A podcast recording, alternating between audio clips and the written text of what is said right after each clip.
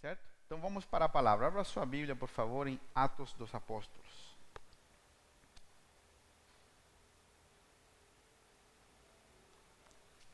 Atos dos Apóstolos, capítulo 1.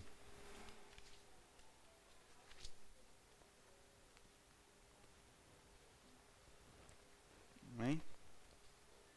Lembrando que nós estamos numa série chamada Igreja Gloriosa. Aqui a gente vai dar aula.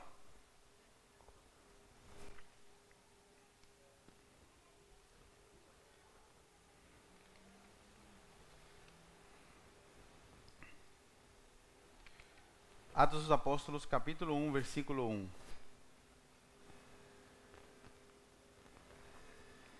Se você não tem Bíblia, depois nos procure no final do, do culto. Nós queremos te dar uma Bíblia, se você não tiver, ok? Diz assim: É meu primeiro livro. Relatei a você, Teófilo, tudo que Jesus começou a fazer e a ensinar. Porque, deixa só parar um pouquinho. Por que, que ele fala assim, meu primeiro livro? Porque o livro de Atos é o segundo livro que este escritor escreve dentro da Bíblia. Quem escreveu o livro de Atos era um médico chamado Lucas. E esse homem é o mesmo homem que escreve também o Evangelho de Lucas. Então, o livro de Atos é uma continuação do livro de Lucas, ok? Por isso ele fala: no meu primeiro livro eu escrevi uma coisa, agora vou escrever outra. Ele fala aqui: meu primeiro livro relatei a você, Teófilo, tudo que Jesus começou a fazer e a ensinar, até o dia em que foi levado para o céu. Depois de dar aos seus apóstolos escolhidos mais instruções por meio do Espírito Santo. Durante os 40 dias, após seu sofrimento e morte, Jesus apareceu aos apóstolos diversas vezes. Ele lhes apresentou muitas provas claras de que estava vivo e lhes falou do reino de Deus. Certa ocasião, enquanto comia com eles, deu-lhes a seguinte ordem: Não saiam de Jerusalém, até o Pai enviar a promessa, conforme eu lhes disse antes. João batizou com água, mas dentro de poucos dias vocês serão batizados com o Espírito Santo. Então os que estavam com Jesus lhe perguntaram: Senhor, será esse o momento em que restaurará o reino de Israel? Ele respondeu: O Pai já determinou o tempo e a ocasião para que isso aconteça. E não cabe a vocês saber. Vocês receberão poder quando o Espírito Santo descer sobre vocês, e serão minhas testemunhas em toda parte, em Jerusalém, em toda a Judeia, em Samaria e nos lugares mais distantes da terra. Depois de ter dito isso, foi elevado numa nuvem, e os discípulos não conseguiram mais vê-lo. Continuaram a olhar atentamente para o céu, até que dois homens vestidos de branco apareceram de repente por meio deles e disseram: Homens da Galileia, por que estão aí parados olhando para o céu? Esse Jesus que foi elevado do meio de vocês ao céu, voltará do mesmo modo como o viram subir. Ok? Agora eu quero que você continue comigo a leitura no capítulo 2. Ok? Capítulo 2, versículo 1. Estamos, estamos conseguindo acompanhar, certo? Estamos lendo devagar, né? Capítulo 2, versículo 1, tá? É a continuação da história. No dia de Pentecostes. O que, que é Pentecostes? É uma festa dos judeus. Agora, na semana. É, é, semana que vem o carnaval, não é? Todo ano muda, né? É? é nessa na outra, tudo bem. Mas não é uma festa que todo ano para tudo, tem um feriado e tudo. Então, Pentecostes, ok? Só para você entender a ideia de forma mais simples, tá? Pentecostes é uma festa em Israel. É uma festa que Deus instituiu.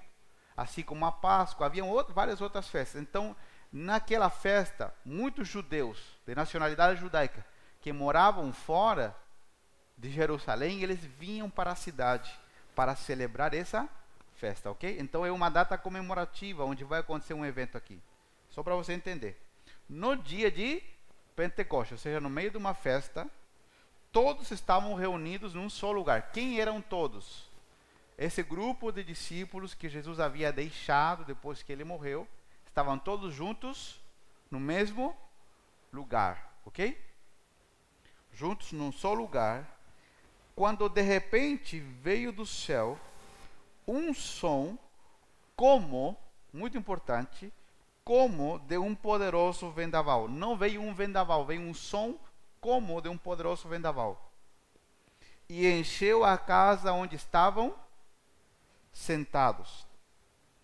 Então surgiu algo semelhante a chamas ou línguas de fogo que pousaram sobre cada um deles. Todos ficaram cheios do Espírito Santo e começaram a falar em outras línguas conforme o Espírito os habilitava. Naquela época, judeus devotos de todas as nações viviam em Jerusalém. Quando ouviram o som das vozes, vieram correndo e ficaram espantados, pois cada um deles ouvia em seu próprio idioma. Ok? Só até aí. Perfeito? Todo mundo acompanhou bem a leitura? Então vamos lá para a palavra. Gostaram da, da capa da Bíblia? Eu gostei, né? Pelo menos. Mandei fazer lá em Curitiba. Bem bonita, né? Depois, se você quiser saber onde é, eles renovam qualquer Bíblia, fazem a capa do jeito que você quiser de coro. Muito, muito legal. Nós estamos numa série chamada Igreja Gloriosa. E durante essa série, já hoje é a quarta, quinta mensagem, nós estamos entendendo aos poucos o que é a igreja, qual é o objetivo da igreja, e eu quero sempre ir recapitulando algumas coisas que eu considero de extrema importância. Por quê? Porque não existem palavras nem conceitos inocentes na nossa mente. Vou repetir. Não existem palavras e conceitos inocentes na nossa mente. Tudo que nós falamos ou pensamos, ele produz um resultado. E há uma coisa que eu venho repetindo já aqui em Balneário há quatro anos, mas aqui com a igreja há dois anos praticamente, e eu repito nas minhas conversas, é de que esse espaço não é a igreja. Esse espaço é um prédio. Sempre que eu falo, né, aonde você está? Eu estou no prédio da igreja, no edifício da igreja. Aqui nos reunimos no domingo, ok? como uma igreja. A igreja não é um prédio, a igreja é pessoas. Você pode até dizer aí sentado, pensar com você nesse momento, ai que chato, o pastor está dizendo isso de novo. Mas está tão é, incrustado na nossa mente, na nossa fala, que verdadeiramente nós ainda temos dificuldade de ver a igreja como um corpo de pessoas unidas por um propósito por uma família, por entender que nós é, fomos chamados para viver algo maior que a nossa própria existência, ok? Então a igreja, ela é um grupo de pessoas que foram resgatadas por Jesus para um propósito. E nós temos descoberto durante os dias que nós temos que ser essa igreja gloriosa que manifesta o poder de Deus em todo lugar, que Deus não está é, preparando só que aconteçam coisas sobrenaturais dentro desse edifício. Deus quer que nós experimentemos a realidade de Deus na nossa vida durante todos os dias. Deus não está esperando que você. Porque o que acontece? Quando eu penso que esse lugar é a igreja, eu só penso que Deus se manifesta aqui. Lembra quando falamos dos lugares sagrados, ou dos lugares secular ou espiritual? que nós conseguimos enxergar a Deus somente aqui, mas nós não conseguimos às vezes enxergar a Deus no nosso trabalho, no nosso dia a dia. Isso eh, está destinado a romper em nós uma mentalidade para que você consiga experimentar a presença de Deus em todo lugar. Para que quando você vá, por exemplo, para um simples jantar, às vezes com algum amigo, ou para um café, e no meio da conversa você possa experimentar a presença de Deus lá. E quando você converse sobre bolo, sobre futebol, sobre negócios, a, o que saia de você seja a presença de Deus. Por quê? Porque quando nós entendemos isso, eu sempre faço comparação com o perfume, porque o que fica mais claro, quando você e eu passamos um bom perfume, um eu de parfum, que chama, né? Perfume de verdade, puro. Você precisa contar às pessoas que você passou perfume? Não. Por quê? Porque a fragrância, o perfume de boa qualidade, ele vai por si só aparecer. E enquanto mais você transpira, olha, presta atenção aqui. Enquanto mais você se movimenta, mais perfume sai. Porque ele está no teu organismo, no teu corpo, entrou pela pele, e os poros vão começar a liberar aquele cheiro novamente. O que acontece quando você entende que você carrega a presença de Deus, que você é filho de Deus e que a sua vida não foi destinada a conhecer a Deus somente aqui. Esse é um momento da semana de extrema importância, mas Deus não pode ser conhecido só no domingo. Quando você entende que você é portador da presença de Deus, portador desse perfume, cada vez que você fala, você tenha consciência que a presença de Deus sai na tua conversa. Mesmo que você converse de dólares, de reais, mesmo que você converse de, de arrumar a mesa, de cozinhar, não importa que você esteja falando, você carrega a presença de Deus com um objetivo. Amém? Amém. Estamos aqui? Está ficando claro a palavra? Amém. Glória a Deus. O que, que nós vimos semana passada? Que nós temos dois propósitos na vida como seres humanos. Temos um propósito baseado na nossa nova natureza. Se você recebeu a Jesus, se você aceitou a Jesus, você tem um propósito. Mas você e eu também temos um propósito baseado no nosso dom, no nosso talento, no nosso temperamento. Tem gente, por exemplo, que, que não poderia jamais trabalhar é, atrás de um é, por exemplo, atrás de uma mesa num escritório.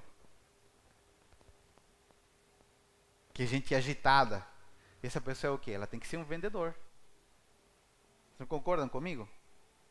Tem gente que se você coloca ela atrás de um escritório, atrás de uma, né, sentada numa cadeira, ela morre. Vocês não concordam comigo? Sim ou não? Moramos no mesmo planeta, certo?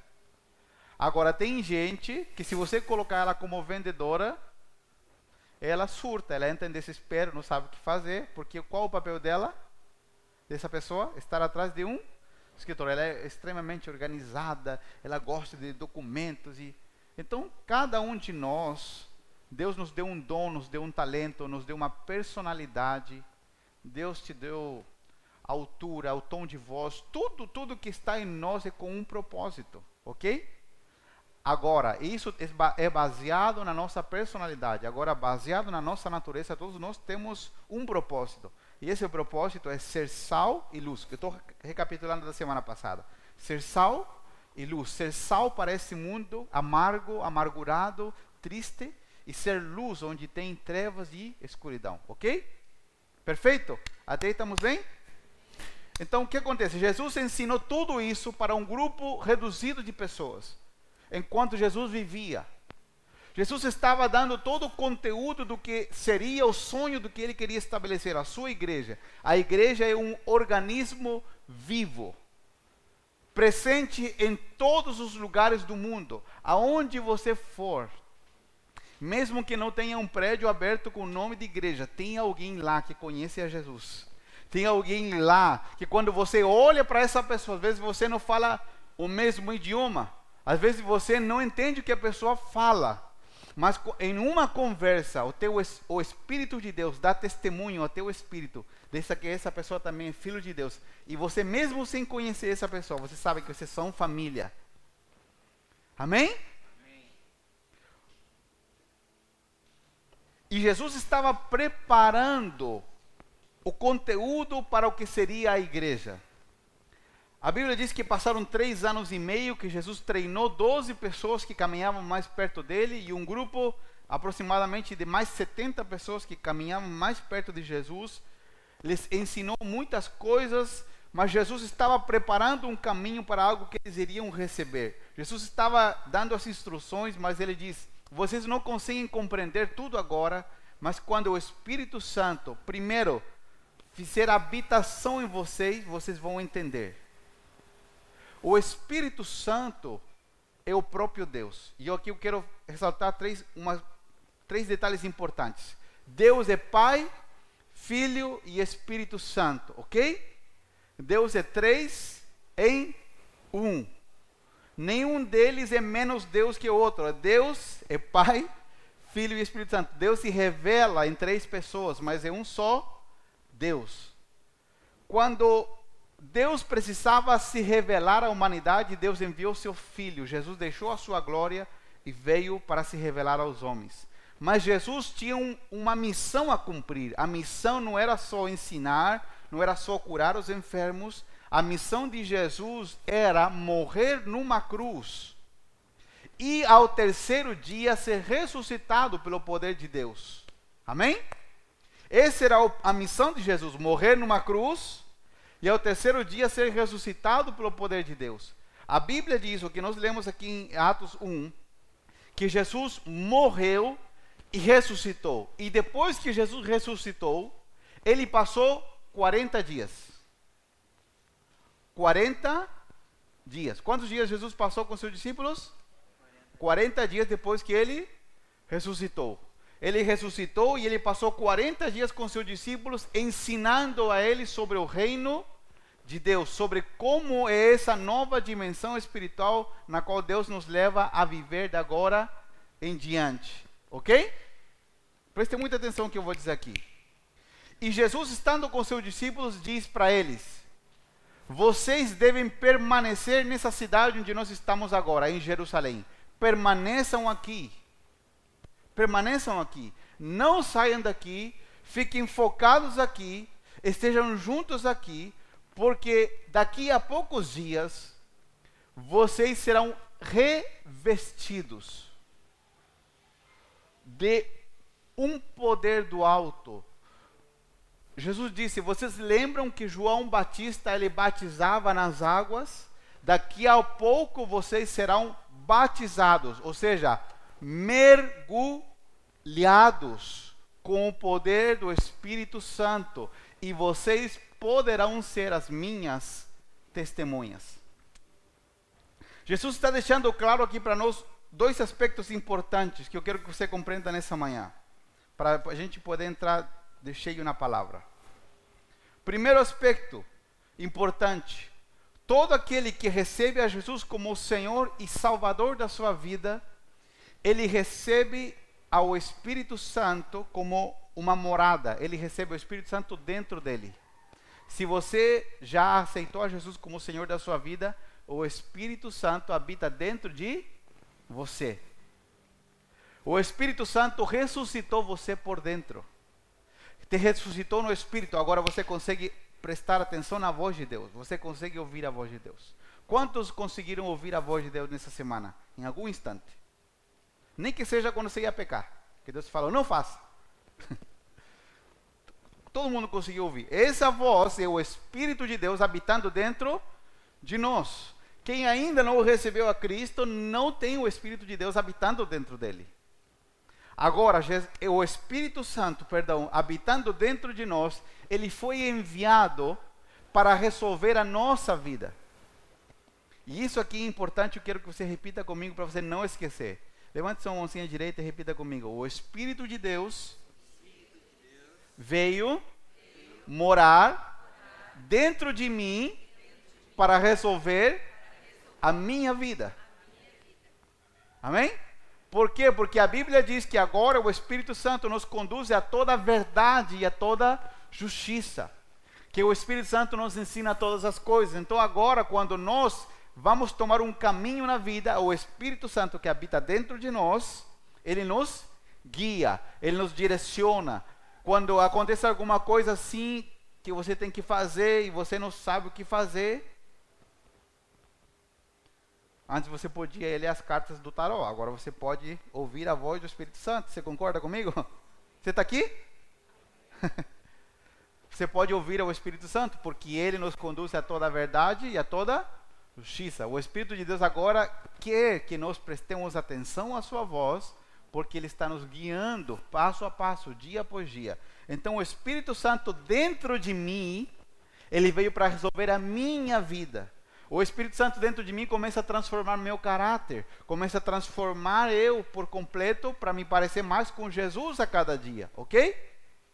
Esse é o primeiro aspecto da manifestação do Espírito Santo. Agora tem um segundo aspecto que Jesus promete para os seus discípulos aqui em Atos 1. Ele diz: Daqui a pouco vocês vão receber o poder do Espírito sobre vocês. Não disse dentro de vocês, disse sobre vocês. O poder do Espírito sobre vocês para. Essa é a chave aqui. Para.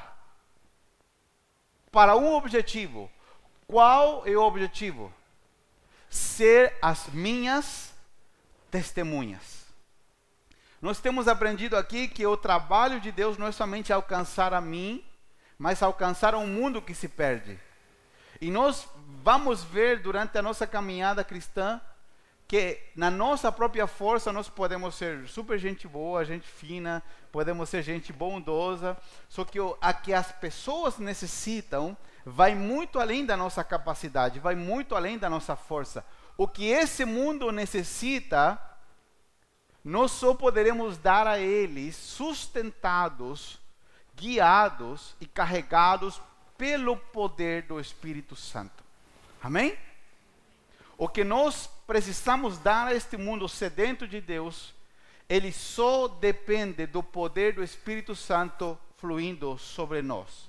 Pastor, quais são os requisitos para nós sermos revestidos desse poder? Jesus disse para os discípulos ali que estavam em Jerusalém: permaneçam aqui até que dos céus vocês sejam revestidos desse poder. E a Bíblia nos relata em Atos 2 quando, como aconteceu o que Jesus havia prometido.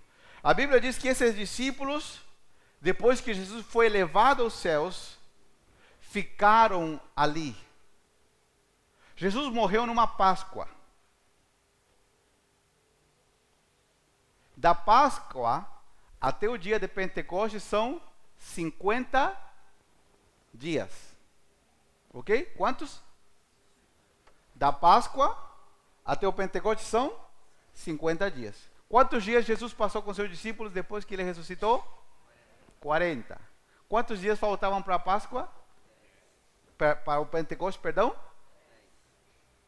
10. Ou 7. Porque Jesus levou três dias para ressuscitar. Sem problema. 10 ou 7. Esses discípulos que ouviram Jesus entraram no lugar, provavelmente na casa da mãe de João Marcos, um discípulo, outro discípulo, e se trancaram todos juntos para buscar a Deus.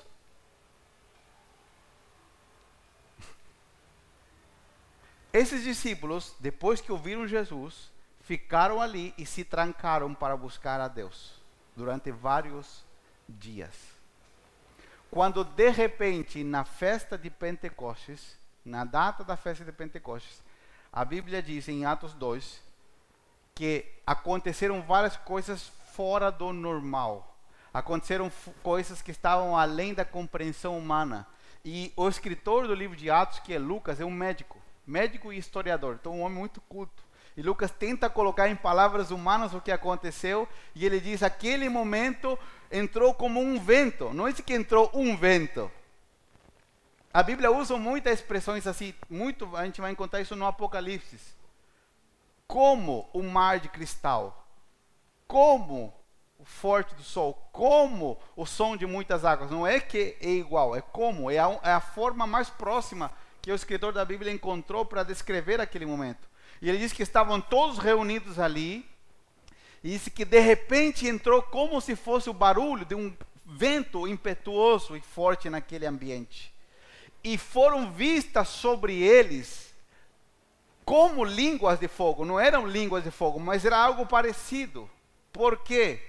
E o escritor diz que naquele instante eles foram cheios do poder do Espírito Santo. O que aconteceu? O que Jesus havia prometido aconteceu naquele momento. O que Jesus havia prometido aconteceu naquele momento. Eles foram cheios do poder do Espírito Santo. Amém? Aconteceu uma manifestação sobrenatural naquele lugar e eles foram cheios do poder do Espírito Santo. Mas tem uma coisa interessante aqui. É muito provável que você já tenha ouvido falar sobre isso, porque eu fico cada vez mais abismado aqui no Brasil de como é, há muita informação sobre o Evangelho. Não conhecimento, mas muita informação. Ontem nós é, chegamos aqui em, em, na cidade, tarde, daí eu fui com, com meu filho, com o Samuel, no lugar e passei por fora de um bar. Que era obrigatório, onde eu deixei o carro parado. E tinha uma mulher, uma mulher bêbada assim, ao máximo conversando muito alto. Sabe? Falando normal, né? Alto. E ela estava falando: Não, se esse cara quiser namorar comigo, eu vou na igreja. E se a pastora pedir para aceitar Jesus, eu aceito Jesus. E estava extremamente bêbada, né, a mulher? Falando bem alto. Eu dei risada. Por quê? Porque você percebe que a informação sobre o que está escrito na Bíblia está espalhada em todo lugar. Isso não quer dizer que essa informação se tornou conhecimento e mudou a vida da pessoa. Então, se você perguntar por aí, muitos já ouviram falar sobre a salvação, sobre Jesus, sobre o batismo com o Espírito Santo, mas não compreenderam o que realmente aconteceu, nem isso mudou a sua vida. Não fique assustado que isso é mais comum do que você imagina. E o que acontece? Eles foram cheios do poder do Espírito Santo, e aconteceu algo, algo sobrenatural naquele momento. Duas coisas importantes. Primeiro, a Bíblia diz aqui, você leu comigo, que eles começaram a falar em outras línguas. Ok? Eles começaram a falar em outras línguas. E por conta dessa festa, naquela cidade haviam muitas pessoas que falavam outros idiomas. E os discípulos que estavam naquele lugar, quando o poder de Deus veio sobre eles, eles começaram a glorificar a Deus em idiomas que eles não sabiam falar. Nós vamos entender e ler no livro de Atos que é muito provável que muitos dos que estavam ali começaram a falar em, sei lá, em russo, em inglês, em árabe, em idiomas que eles não sabiam falar, mas também a Bíblia nos dá o claro entendimento de que muitas pessoas naquele momento foram tocadas com línguas que não são humanas. Eles começaram a falar em, no, em novas línguas e o poder de Deus veio sobre eles. Agora, preste atenção num detalhe muito importante. O que aconteceu a partir desse momento? A partir desse momento, o, o primeiro ato que aconteceu é que os discípulos atravessaram, e esse é o título da mensagem desta manhã. Atravessaram uma linha que não tem mais retorno.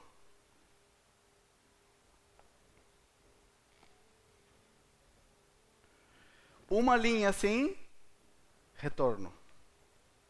Não existe mais retorno depois de que uma pessoa ou a igreja experimenta o poder do Espírito Santo sobre ela. Presta muita atenção aqui no que eu vou dizer. Não existe mais retorno. Depois de que uma pessoa experimenta o poder do Espírito Santo sobre ela. Eu vou re repetir porque isso é importante. Não existe mais retorno para uma pessoa que experimenta o poder do Espírito Santo sobre ela. Amém? Não existe mais retorno. Eu costumava brincar anos atrás, quando comecei a pregar, que aquele que era tocado pelo Espírito Santo, era cheio do poder do Espírito Santo, era como entrar na máfia. Você sabe que você entra na máfia e só tem entrada.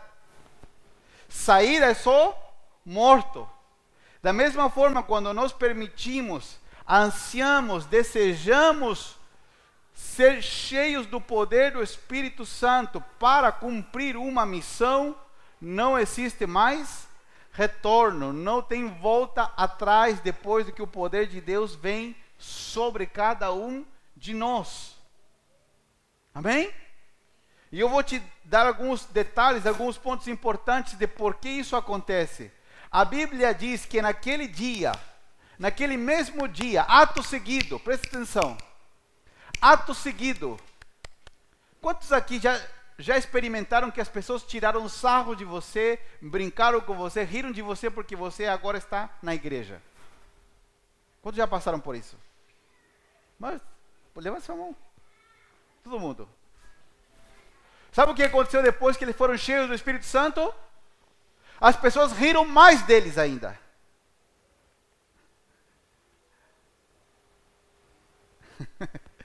Por quê? Porque o ser humano natural não consegue compreender o que um Deus sobrenatural faz.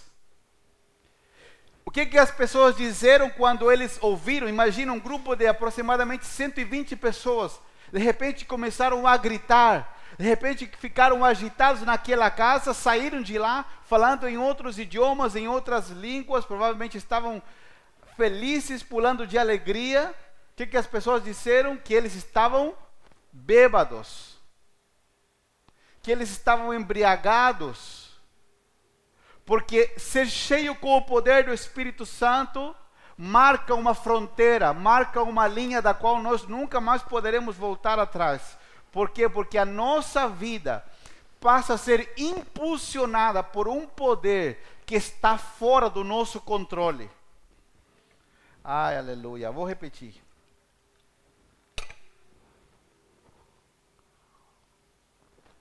Por que entramos numa linha sem retorno?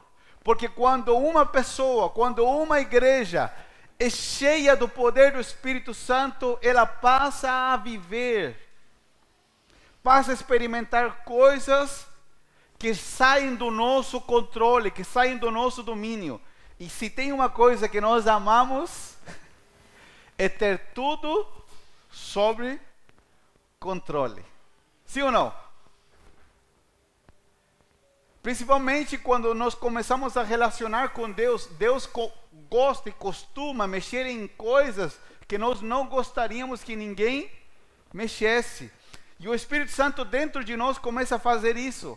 Agora, quando ele nos dá o poder do seu Espírito, que é uma segunda etapa, muitas coisas que acontecem a partir de nós muita atenção no que eu vou falar. Lembra que eu falei, o Espírito Santo dentro de nós é para resolver a nossa vida. Agora, quando Deus procura nos encher com seu Espírito, é para que aconteçam coisas de nós para outros. Ok? Só que quando isso acontece, o que costuma acontecer é que as coisas vão começar continuamente a sair do nosso controle. E você tem que estar preparado para isso. Não sei se a gente vai estar preparado algum dia, mas você tem que estar ciente disso. Amém? As coisas vão costumar sair do nosso controle. As coisas vão costumar fugir daquilo que é convencional para nós.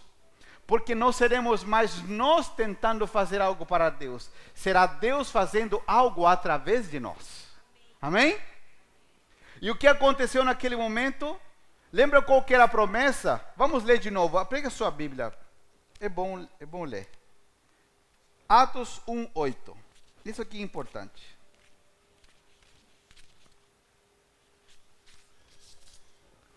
Atos 1, 8.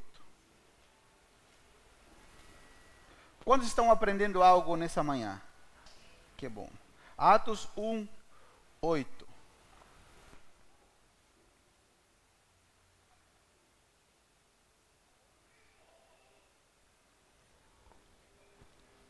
Vocês receberão poder quando o Espírito Santo descer sobre vocês, e serão minhas testemunhas em toda parte, em Jerusalém, em toda a Judeia, em Samaria e nos lugares mais distantes da terra. Jesus disse: Vocês receberão poder para ser as minhas testemunhas. Sempre que nós vamos ler a Bíblia, nós vamos encontrar que Deus é muito claro, Deus é muito específico, que Ele faz as coisas por um motivo. Por que Jesus morreu na cruz? Porque nós, seres humanos, sem Jesus, estamos destinados a passar uma eternidade sem Deus. Então Jesus morreu numa cruz para nos dar perdão, para nos dar possibilidade de sermos perdoados. Jesus disse para os discípulos: Vocês reunidos aqui vão receber poder. A palavra poder aqui é a palavra dunamis, dinamite, dínamo. Tem, tem vários é, significados pequenos. Mas em, em palavras simples, em português simples, a palavra dunamis aqui significa poder explosivo de Deus para operar milagres. Vou repetir. Poder explosivo de Deus para operar ou produzir milagres. Então vamos traduzir de novo para o português. O que, que Jesus disse? Vocês receberão poder explosivo de Deus para produzir milagres. Amém? Vamos lá. Vocês receberão poder explosivo de Deus para produzir milagres. Quando? Quando vier o Espírito Santo sobre vocês e dessa forma vocês vão ser as minhas testemunhas. Vocês com esse poder vão contar a todo mundo o que Deus está fazendo em você e através de você. Amém? Ato seguido, depois que Jesus declara essas palavras, eles estão na festa de Pentecostes e o poder do Espírito vem sobre eles. A promessa de Jesus se cumpre. Depois eles começam a falar em outros idiomas, em outras línguas, uma evidência externa desse poder. Mas o que acontece? As pessoas acreditam, acham que eles estão bêbados. E Pedro, o apóstolo Pedro, que era o que liderava esse grupo dos discípulos, ele se levanta. Pedro, um homem totalmente impetuoso, um homem sem respeito. Pedro sempre falou e depois pensou. Você conhece pessoas assim? Que falam e depois pensam? Mas não tem aqui em Balneário nem Itajaí, né? Só, só em outros continentes, aqui não tem. Pedro era assim, ele falava, depois pensava, agia, depois pensava. Tanto é que Pedro, é 8,80 que chama, né? Aquela pessoa assim, 8,80, né? que, não é? Queria defender Jesus, puxou uma espada, cortou a orelha do soldado, mas na verdade não era a orelha que ele queria cortar, era o pescoço mesmo. Era para matar. Mas ao mesmo tempo, algum, algumas horas depois, é o mesmo Pedro que cortou a orelha, é o Pedro que negou Jesus. Porque quando uma pessoa não tem domínio nessa área, ela se engana a si mesma e ela, e ela acaba se atrapalhando a si mesma. E Pedro, era um homem sem muita capacidade intelectual de fala. Pedro não era um homem estudado. Mas o que acontece? Depois que o poder do Espírito veio sobre eles, preste atenção. Eles falaram em, em outras línguas, todo mundo tirou sarro, brincou com eles. O que, que aconteceu? A Bíblia diz que Pedro se levantou do meio deles e começou a falar. Começou a falar. E o que Pedro falava era tão poderoso, tão sobrenatural, tão impressionante. As palavras de Pedro eram como uma espada que cortava o coração. Que aquele dia havia uma multidão de pessoas. E naquele dia, quando a multidão ouviu o que Pedro disse, sem microfone, sem caixa de som, sem música de fundo, no meio de uma cidade lotada de gente. Pedro falou, deu uma descrição completa do evangelho em poucas palavras, e explicou o que estava acontecendo com eles. As pessoas ouviram, e a Bíblia diz que elas ficaram constrangidas ao ouvir a fala de Pedro. E elas disseram: O que temos que fazer agora? E Pedro diz: Agora vocês devem se arrepender crer no Senhor Jesus e se batizar, e vocês serão salvos. E naquele dia, a Bíblia diz que aproximadamente 3 mil pessoas ao mesmo tempo receberam Jesus e se batizaram nas águas instantaneamente. Um homem que há 50 dias atrás havia negado Jesus, 50 dias depois, estava cheio do poder do Espírito Santo, ele se levanta para falar e 3 mil pessoas são convencidas pela palavra de um pescador. Mas na verdade elas não foram convencidas pela palavra de um pescador. Elas foram convencidas pelo poder do Espírito Santo que estava sobre ele, pela glória e pela presença de Deus que estava sobre a vida de Pedro. A partir dali, se você depois quiser ler, nós vamos ler juntos depois, o livro de Atos. Você vai ver centenas de manifestações sobrenaturais do poder de Deus através dos discípulos. Mas aonde eu quero chegar? Essa promessa de Jesus de receber o poder do Espírito Santo não era só para eles. Essa promessa é para nós. Você não está entendendo a palavra dessa manhã. Essa promessa não era só para eles. Essa promessa é para nós. Amém? Porque a igreja. Agora eu vou usar uma, uma ilustração do que aconteceu semana passada comigo. Eu falei que semana passada o carro tinha estragado. Na verdade, não tinha estragado. Na verdade, havia um problema com um sensor da gasolina. O sensor da gasolina marcava que tinha gasolina, mas na verdade meu carro não tinha gasolina. Então, vindo para cá, de repente, estava acelerando na terceira ali, vum, e e ele parou. A gasolina que movimenta a igreja para o seu propósito não é só o bom comportamento, não é só o lindo edifício, não são somente canções lindas. A gasolina principal que movimenta uma igreja é o poder do Espírito Santo derramado sobre ela.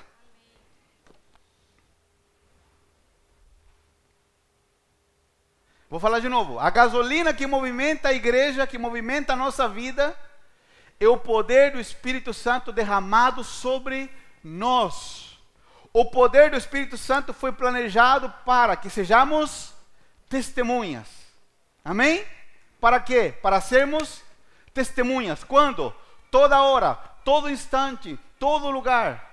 Por quê? Porque por mais que você não perceba, em todo lugar onde você está, quando está na praia, quando está almoçando no final de semana, enquanto você trabalha, tem pessoas observando você.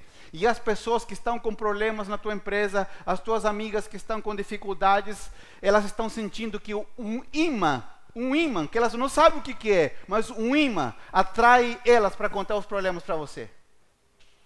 Quantos já perceberam que tem gente, depois que você recebeu Jesus, que chega do teu lado e sem você perguntar nada, elas começam a contar a vida dela para você. Começam a contar os problemas. Começam a contar as dificuldades. Ela diz: Ai, não sei porquê, mas eu achei confiança. Gostei da tua voz, da doçura da tua voz. Gostei da tua companhia. Na verdade, elas estão, não sabem como, mas o que elas perceberam é que a presença de Deus está ali.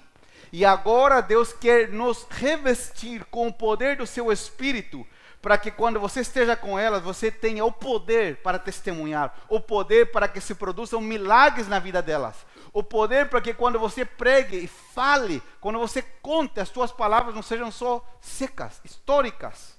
Porque tem centenas de pessoas, milhares de filósofos, de ateus, que conhecem a Bíblia de capa a capa, que poderiam citar para nós aqui versículo após versículo, só que só conhecer a Bíblia como livro histórico não muda a nossa vida. O que muda a nossa vida é quando nós temos o poder do Espírito sobre nós. O poder do Espírito sobre nós é o que faz com que as palavras que saem da nossa boca entrem como uma espada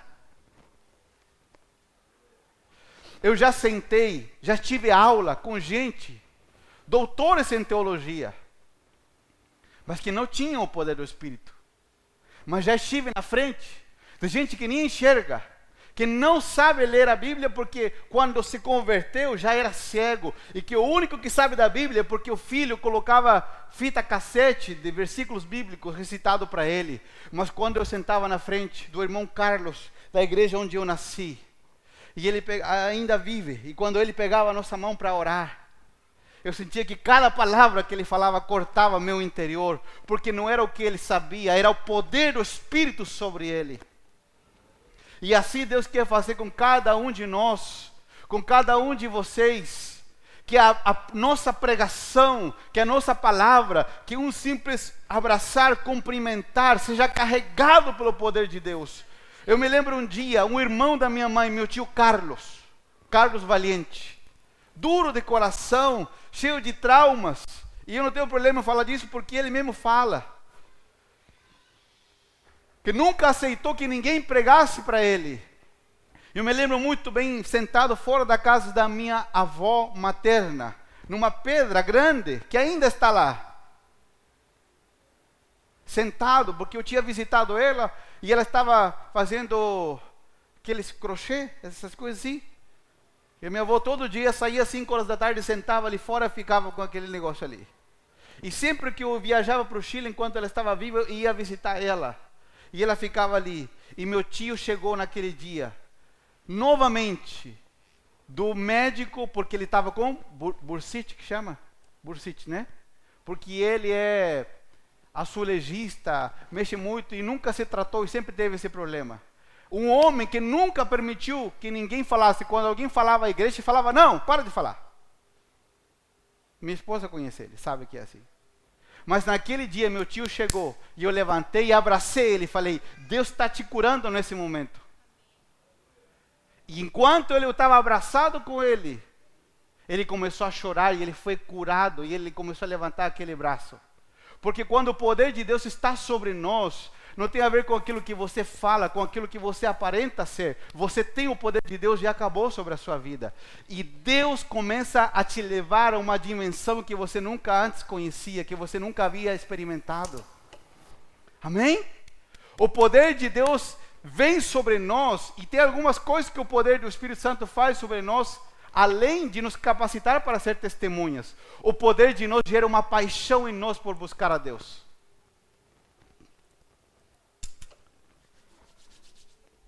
O poder de Deus gera em nós um desejo de buscar ao Senhor. O poder de Deus nos faz não nos importar com o que os demais pensam de como você canta, de como você serve a Deus. Você vai criando um lombo de porco grosso, couro de crocodilo. Porque não importa o que os demais vão pensar, não importa o que os demais vão dizer do que Deus vai fazer comigo ou através de mim.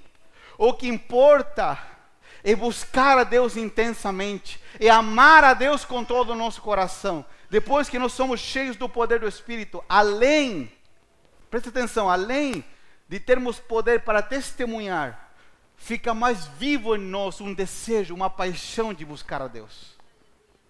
Você pode conviver com uma pessoa extremamente disciplinada do lado.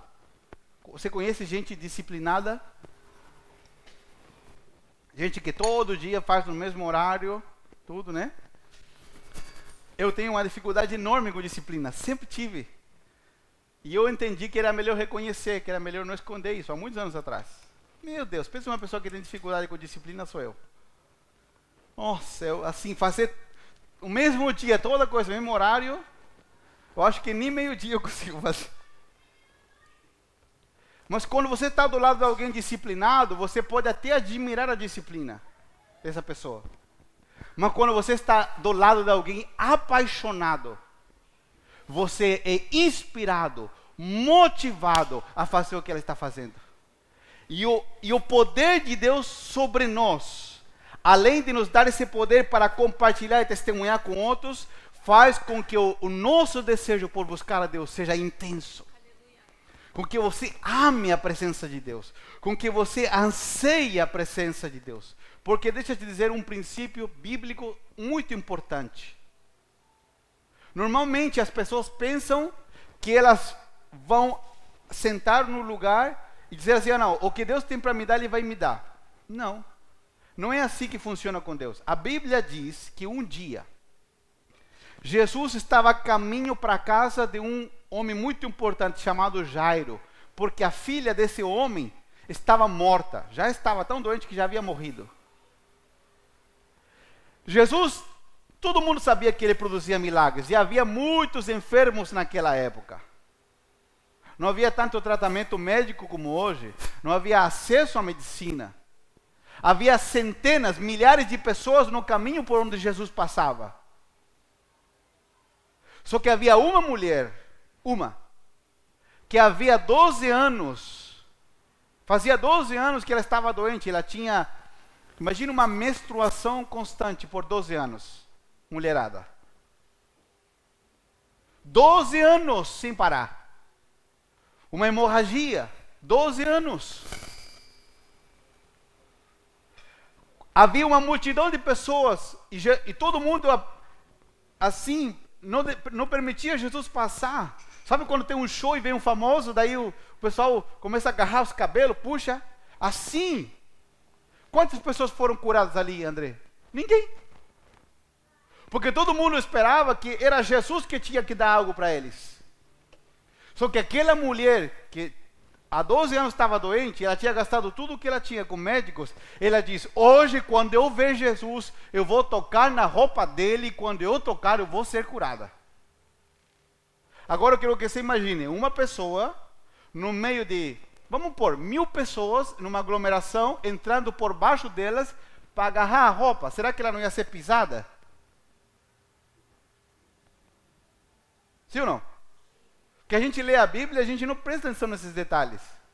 É fácil entrar no meio de uma aglomeração e você se ajoelhar ou você vai ser pisado, alguém vai te dar algum chute. É muito provável que alguém te dê algum chute, que alguém pise você. Sim ou não? Mas essa mulher disse quando saiu da sua casa: Hoje eu vou tocar na roupa de Jesus. E quando eu tocar na roupa dele, eu sei que eu vou ser curada haviam centenas e milhares de pessoas ali necessitando de Jesus. Mas a única, a Bíblia diz que quando Jesus passou, ela tocou na borda do manto de Jesus, Jesus parou. E ele olhou para os discípulos e disse: Alguém me tocou. O discípulo disse: Senhor, está de brincadeira? Como que alguém te tocou? Está todo mundo te tocando. Tem uma multidão agarrando o Senhor aqui. Como que alguém te tocou? Jesus disse: Não, alguém me tocou. E eu senti que poder saiu de mim. Ou seja, todo mundo estava tocando. Só que só uma pessoa tocou para buscar algo com fé. Só uma pessoa entendeu o propósito. Só uma pessoa entendeu o princípio. Qual é o princípio? Deus não me dá o que eu preciso, Deus me dá o que eu vou buscar. Vou repetir. Deus não me dá o que eu preciso, Deus me dá o que eu vou buscar. Foi por isso que Jesus preparou os discípulos e os incentivou e disse: Vocês permaneçam aqui. E eles entenderam o princípio. Ficaram que dez dias orando, buscando. Deus, queremos o teu poder. Queremos o teu poder. No momento em que Jesus viu que havia gente pronta para receber, disse: Agora eu vou dar. Pastor, o que, que eu preciso fazer? É uma pergunta que muitos me fazem para receber o poder do Espírito: querer. Pastor, eu preciso ser cristão há 10 anos. Preciso parar de fazer alguma coisa? Você tem que querer. Outra coisa, estamos indo para o final, que o Espírito, o poder do Espírito produz sobre nós. Primeiro, o poder para testemunhar. Esse poder não podemos resumir em palavras simples, é muito curto o tempo aqui para explicar. Mas esse poder de Deus, ele é derramado de várias formas. E o incrível que nós encontramos nas escrituras é que a primeira forma em que o poder de Deus é demonstrado não é com milagres, mas sim com a pregação. Porque tem pregação e pregação. Pode ser uma pregação histórica, seca, ou pode ser uma palavra que quando sai, ela corta. Mas através do poder do Espírito Santo, há tanta coisa disponível para que nós usemos o poder de Deus para tocar a vida de outros. Deus pode te usar para fazer milagres, Deus pode te usar para curar alguém, Deus pode te usar para consolar de forma sobrenatural alguém, Deus pode te usar com sabedoria para dar um conselho quando uma pessoa precisa de um conselho. Há muitas formas. Agora, quero pular para isso que é importante. O Espírito de Deus vem a nós primeiro para nos dar poder para testemunhar. Ele também produz em nós uma paixão por buscar a Deus. Uma paixão por buscar a Deus. E terceiro, o Espírito Santo produz em nós um desejo intenso de andar em santidade.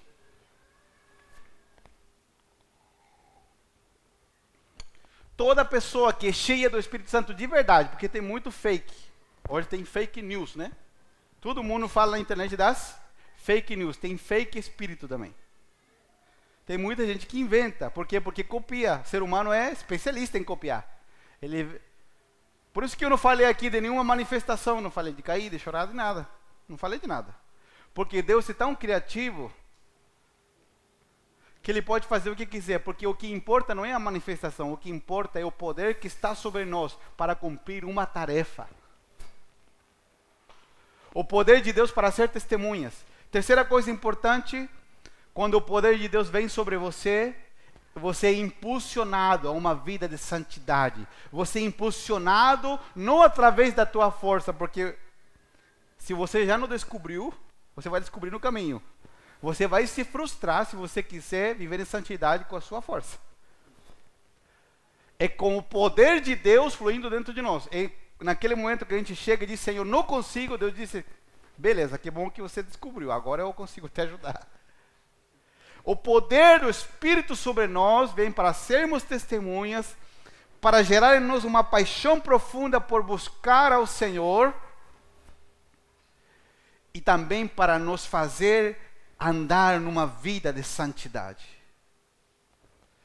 O poder do Espírito vem sobre nós, e com isso eu quero terminar, para que nós não olhemos só para a nossa vida, para que nós aprendamos a viver para outros.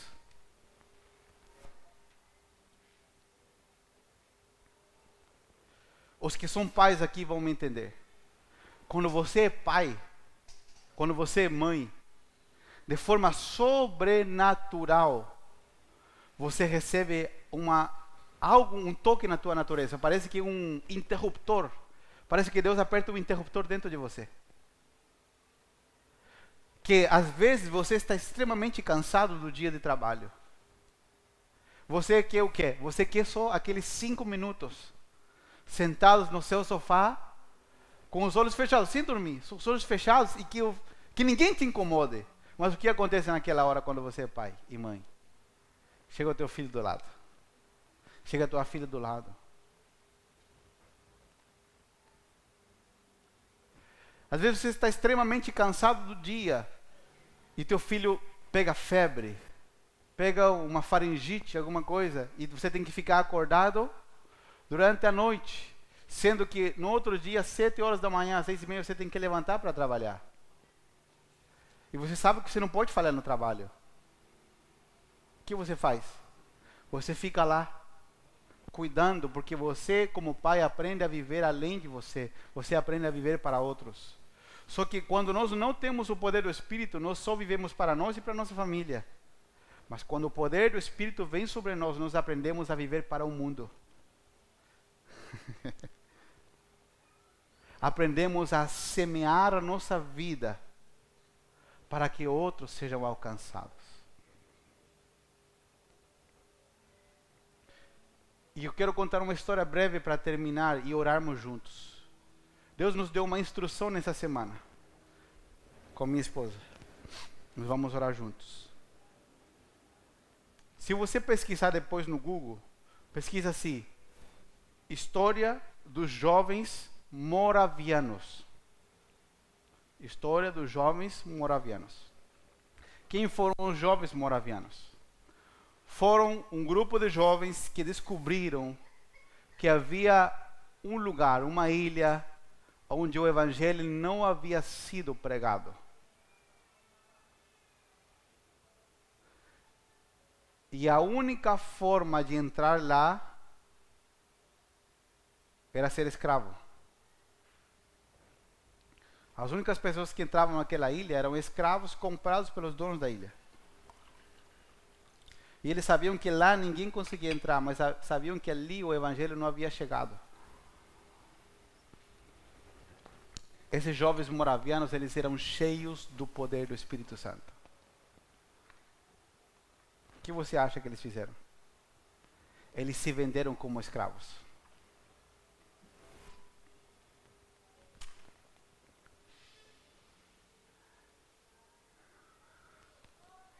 E às vezes, quando nós não temos. É por isso que eu te falo, você às vezes não consegue entender o que outros fazem, porque às vezes o poder de Deus não está ativo sobre você.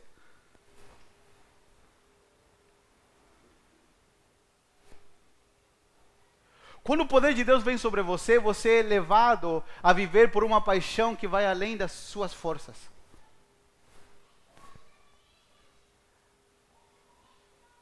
Esses jovens se venderam para poder pregar o Evangelho. E às vezes nós temos uma dificuldade para quebrar certas barreiras do nosso conforto, porque às vezes o poder de Deus não está sobre nós.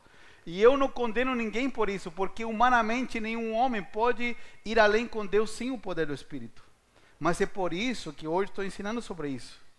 Porque Deus quer encher cada um de vocês. E Deus quer que meu tanque dessa gasolina esteja completamente cheio. Para quê? Para que você e eu vamos além. Porque para virar essa cidade de ponta cabeça, novamente, porque ela está de pernas para o ar. Porque os princípios estão invertidos. Porque as pessoas amam mais as coisas que não têm sentido. O ego é maior. As famílias estão destruídas. A aparência é legal, mas tem está corroído por dentro. Você sabe que aqui nós temos muito cupim, né? Por ser praia.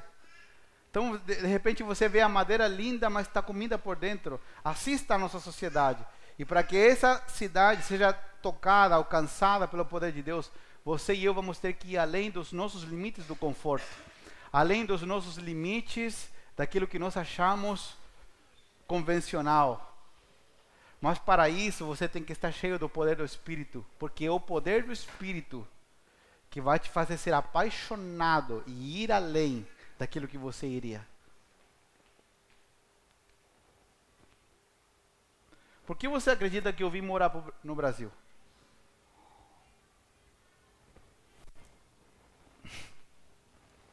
Só por isso. Eu fiz tanta loucura já na minha vida que eu chamo de inocência, não era nem fé de acreditar em Deus e vir para cá. Porque quando você é motivado pelo poder do Espírito, você vai além daquilo que você consegue compreender. Você vai além do que aquilo que as pessoas do teu redor conseguem compreender. E hoje, o Espírito de Deus quer ser derramado sobre nós. Eu vou falar de novo. Hoje o Espírito de Deus quer ser derramado sobre nós. Eu quero Deus. Eu quero a presença de Deus. Quantos lembram do pastor Felipe, que eu sempre conto nos testemunhos aqui? Do pastor Felipe. Lembra? Lembra ou não? Quantos lembram? Que ele era um homem apaixonado. Bom, falei com ele semana retrasada. Graças a Deus. Consegui achar o telefone dele. Ele está numa ilha no sul do Chile. Estávamos conversando. E eu falei, vamos orar, irmão, vamos orar juntos. E ele começou a orar e falou, Deus, nos ajuda a nunca nos esquecer como o Senhor nos chamou. Que foram os milagres que marcaram a nossa vida que foi o poder da tua presença que nos deixou apaixonados pelo Senhor, que isso fique marcado nos nossos ministérios para sempre. E aquele dia falando com aquele homem, ele está igual, não mudou nada, a paixão, o amor por Cristo. Ele está num canto onde ninguém gostaria de ir. E ele tem cinco filhos ainda. Num lugar que chove 360 dias por ano. Amando o Senhor Jesus. E hoje eu quero convidar você a que você deixe que Deus desperte essa vontade interior de receber o poder do Espírito sobre a sua vida. Quem sabe o que vai começar hoje não vai terminar hoje. Como assim, pastor? Quem sabe esse derramar do Espírito que começa hoje com essa palavra não vai terminar hoje. Quem sabe nos próximos dias ainda o Espírito de Deus vai ser derramado com poder sobre você e sobre a tua casa. E hoje, o Senhor está fazendo isso, por quê? Porque Deus é um Deus de temporadas. Deus é um Deus de tempos. Deus tem tudo organizado. E se você está aqui nessa manhã, ou é por um, um ou outro motivo, é porque você precisa do poder de Deus para servir a outros, ou, que, ou porque você precisa do poder de Deus para ser curado, ser liberto, para se voltar para Jesus, para ser livre do cigarro, para ser livre de um vício que te amarra por anos, mas Deus pode te libertar num instante, para ser curado, para ser curado de uma úlcera que está te consumindo por dentro. Por algum motivo você está aqui nessa manhã. Você não está aqui só porque alguém te convidou. Você está aqui porque Deus arquitetou você estar aqui nessa manhã. Para revolucionar a tua vida para sempre. Amém? E se você e eu acreditamos que nós vimos ainda alguma coisa, nós vimos muito pouco comparado com o que Deus ainda irá fazer através de nós. Amém? Amém? Quantos sabem nessa manhã, dizem, pastor, eu preciso, eu preciso do poder do Espírito Santo sobre mim.